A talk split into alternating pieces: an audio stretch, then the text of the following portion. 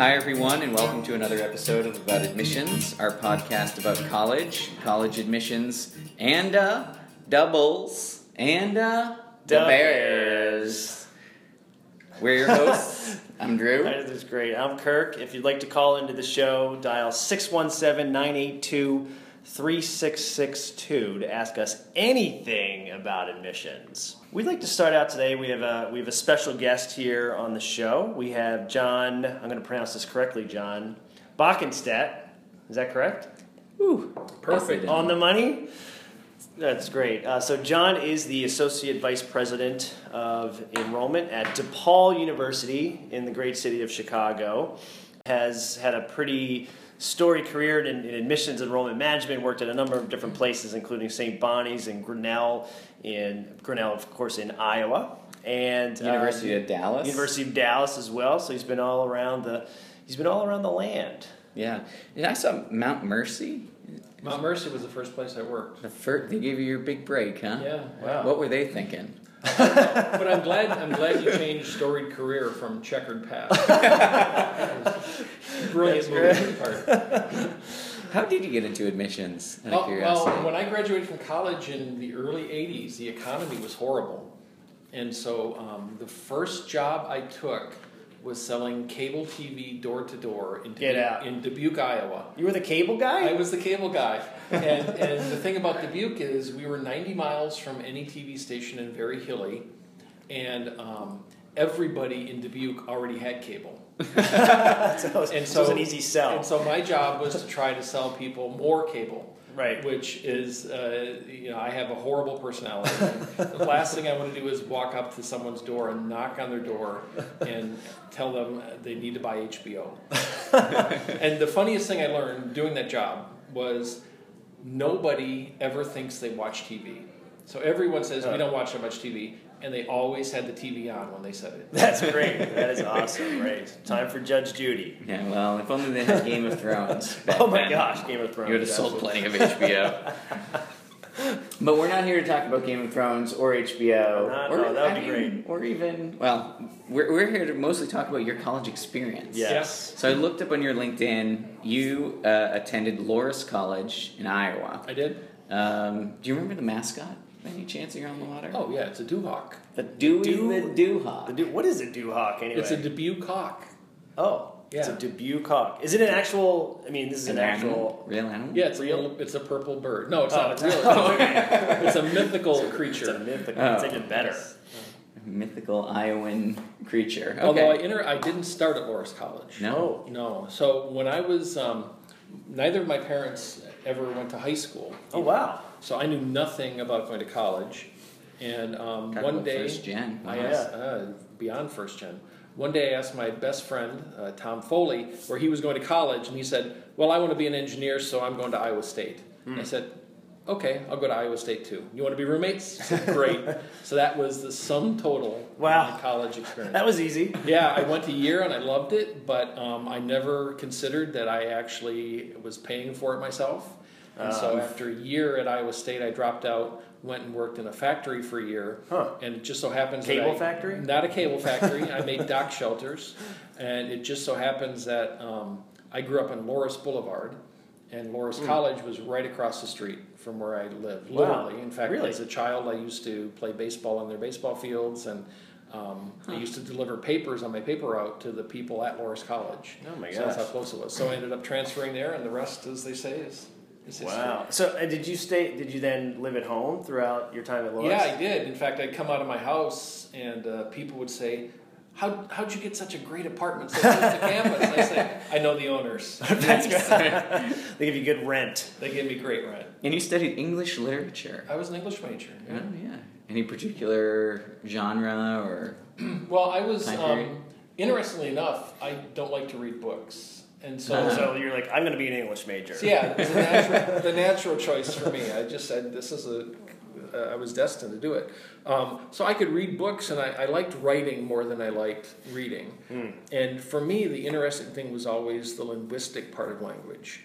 And so unfortunately, if you wanted to learn about linguistics, you actually have to read things that are written, usually. And that was always what sort of propelled me and made me interested in the study of language. And I also... have sort of a talent, I guess, for languages. I was always really good in high school in Spanish, and my ancestors are all German, so I'm trying to learn German and picking it up pretty well, but it's still difficult for me. But I just love language and sort of communication, and that's what I like to do. Wait, with a name like Boeckenstedt, I thought you were from Italy. Yeah, and I always like to say we shortened it when we came over from the old country. That's right. Yeah. So what were you expecting when you got to college? I mean, did it meet expectations, exceed them? You know, I'll tell you, I remember the thing that shocked me the most about college, and it's a silly little thing, but my first test was at Iowa State, was in a big lecture hall with 600 students, something like that, and I was sitting there taking the test, and someone finished his test, stood up, handed it in, and walked out of the classroom. And that just completely blew my mind, because in high school, right, you hand in your test, you go sit down until the class is over. Right. And I don't know why, but that made such an incredibly strong impression on me. So you got up and handed yours in and walked out too. Well, yeah, if I had known that, I would have worked faster. Oh my gosh! Yeah. So I thought it was interesting, and I didn't really know why I was in college until I started working in the factory, and there was sort of an epiphany moment when I said, you know what? I wasn't even sure I was going to go back to college, but I said, working with these guys who are good guys but uneducated, I said, I'm going to go back to college and I'm going to get my degree, and it doesn't matter if I end up working on a garbage truck the rest of my life, I'll be educated. And so that for me made all the difference, just realizing that there was a difference between a job and education, and that education theoretically, and for me certainly, made my life better in and of itself, apart from any professional experiences that I've had. Wow, that's a great story. Did you work while you were in school? I worked full-time while I was going to college. At the factory? At the factory, making dock shelters. Full-time? Yeah, so I worked 40 hours a week while I was taking about 15 credits. Wow. And it fit in. It just happened to I managed to fit it in my schedule, and I'd ride the bus downtown or go on the early shift. And the factory ran about 50 hours a week, so I worked 40 of those, and it worked out really well. All right, so now that you're in the role of sort of seeing kids come to college every year, come to DePaul, do you ever wish you were applying to college today? Probably, because I probably would do some things differently, even though I don't regret the way things have turned out, right? What have you done? Well, I probably would have looked at some bigger name institutions. I always had good grades, and I was always a really good standardized test taker, so, I probably could have looked at some places that I never would have considered before, but money for us was a factor. I wrote on one of my blogs that the most stunning thing that ever happened to me was when I filled out our financial aid form in the early 80s and realized my dad made $17,000. Oh my gosh, and you filled it out. I filled it out, yeah, because they didn't go to high school even. And that would have been an intimidating thing for them. Sure.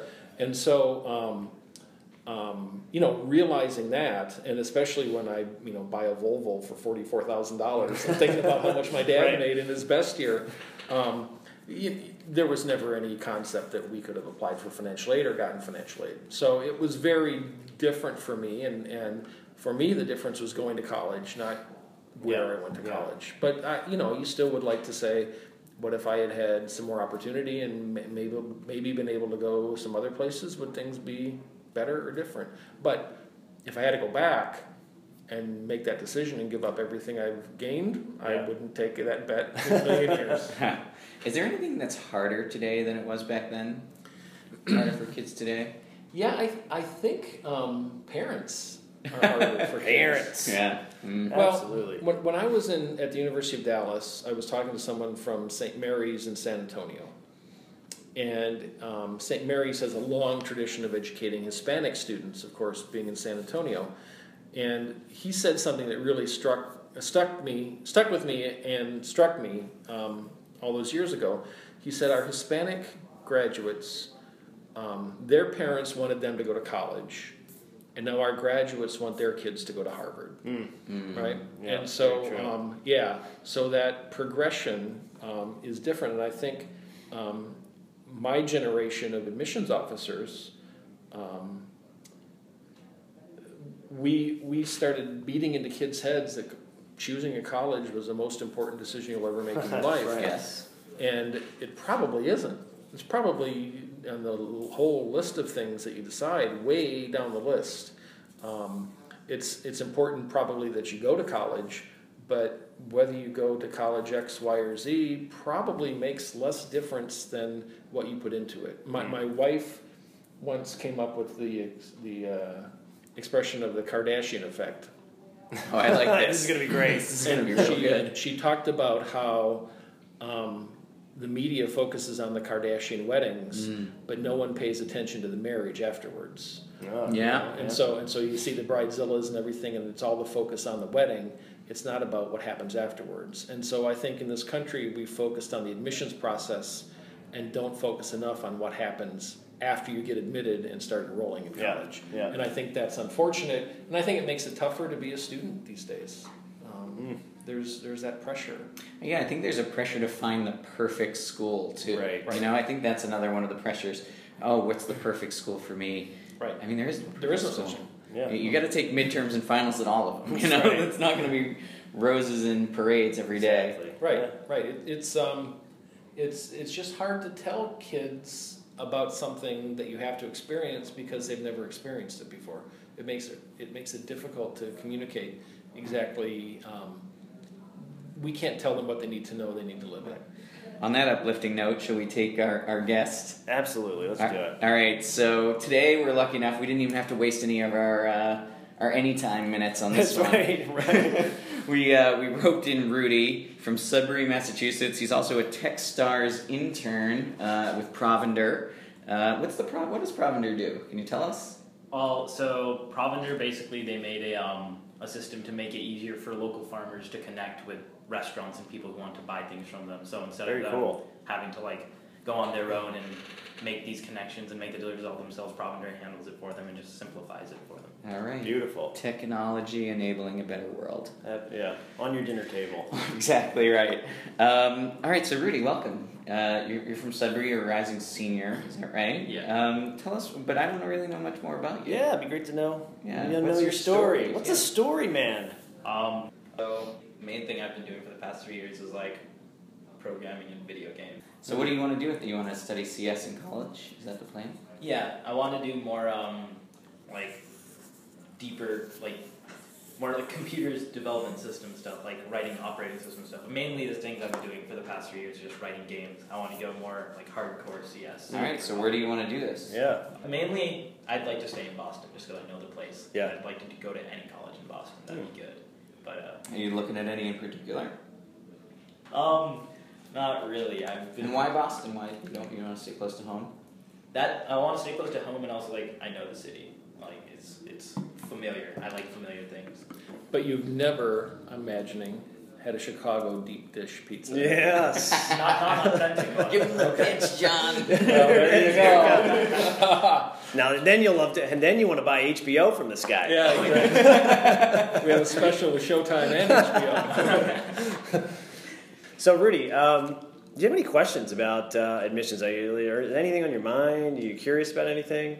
In the application itself, what's the most important? Is it grades or extracurriculars? Yeah, I would say everybody pretty much agrees that it's grades. And so it's not just that you have all good grades, but that you've also challenged yourself to the extent that your high school allows you to challenge yourself. And that's an important thing because if you're at a school with 17 AP courses versus a school with 1 or 2 AP courses, no college admissions office is going to overtly penalize you for not being in the class with 17, right? It's whatever circumstance you find yourself in, have you taken advantage of that to your full potential, and have you performed as well as this institution expects you to perform in that context? But beyond that, the way I like to explain it to people is suppose you listed a job. You were trying to hire someone for your company, and you get 17 applications, right? How many people can you hire? One. So what if you have 3 outstanding candidates, right? So you get rid of the 14 right away out of the 17. You've still got 3 you have to try to choose from, and everybody who's sitting around the table is going to look at those 3 candidates differently. right? You don't have any idea what's going through their mind. Some are going to look at where they went to college, some are going to look at the grade points, some are going to look at the experience, some are going to look at do they bring diversity to our company, some are going to look at a whole variety of things. And you can never be sure what that formula is, right? So if a college doesn't take you, it's about them. It's not about you. I got a question for you, John. If you were looking at an application and a student had, let's say, a summer internship at a place like TechStars, where he was working on an application for a very cool startup, would that be something that would stand out? Well, it would if you made it pertinent to me, right? So it's all about John. If you said you worked at, you did an internship at TechStars, and that internship was getting lunch for people, or making copies. I guess people don't make copies anymore, do they? Scanning documents, right? That, who cares, right? That's a job. You could be doing that kind of job anywhere. But if it's TechStars and you're coding and writing code and creating programs that actually get put onto the web for a company that makes money, that says a lot. So, for instance, there are engineering schools in Boston where the rumor is they really like entrepreneurial students, right? So you've demonstrated some sense of entrepreneurial spirit by working for a startup, doing new cool things, and you're also doing something that is kind of cool with regard to how you're connecting farmers to markets. Provender, by the way. Give them another plug. Ding, ding, ding for Provender. So yes, that internship this summer, doing that sort of stuff is extraordinarily important. Anything else on your mind, Rudy? Any other questions? No? You're pretty good. That's all you have for us? No, that's all, folks. I'm just giving you a hard time, dude. That was great. Should we wrap it up? Wrap things up? All right. Well, that's all the time we've got for today. You can find About Admissions on iTunes or SoundCloud. Special thanks to John Boeckenstedt from DePaul University. That can't be the first time you've heard that joke. No, we call it blogs, actually. Oh, okay. The place where we have our students do the writing. Inspiration for today's show is provided by the DePaul Blue Demons. Yep. That's correct. And also the Loras College Doohawks. The Doohawks. Ajita is provided by college rankings, tuition hikes, standardized tests, and homework. Special thanks to our surgeon of sound, the one and only Anna Drummond. We hope you're leaving us a little more informed and a lot more relaxed. Be sure to catch us next time, as we're sure to have a whole lot more to say about admissions.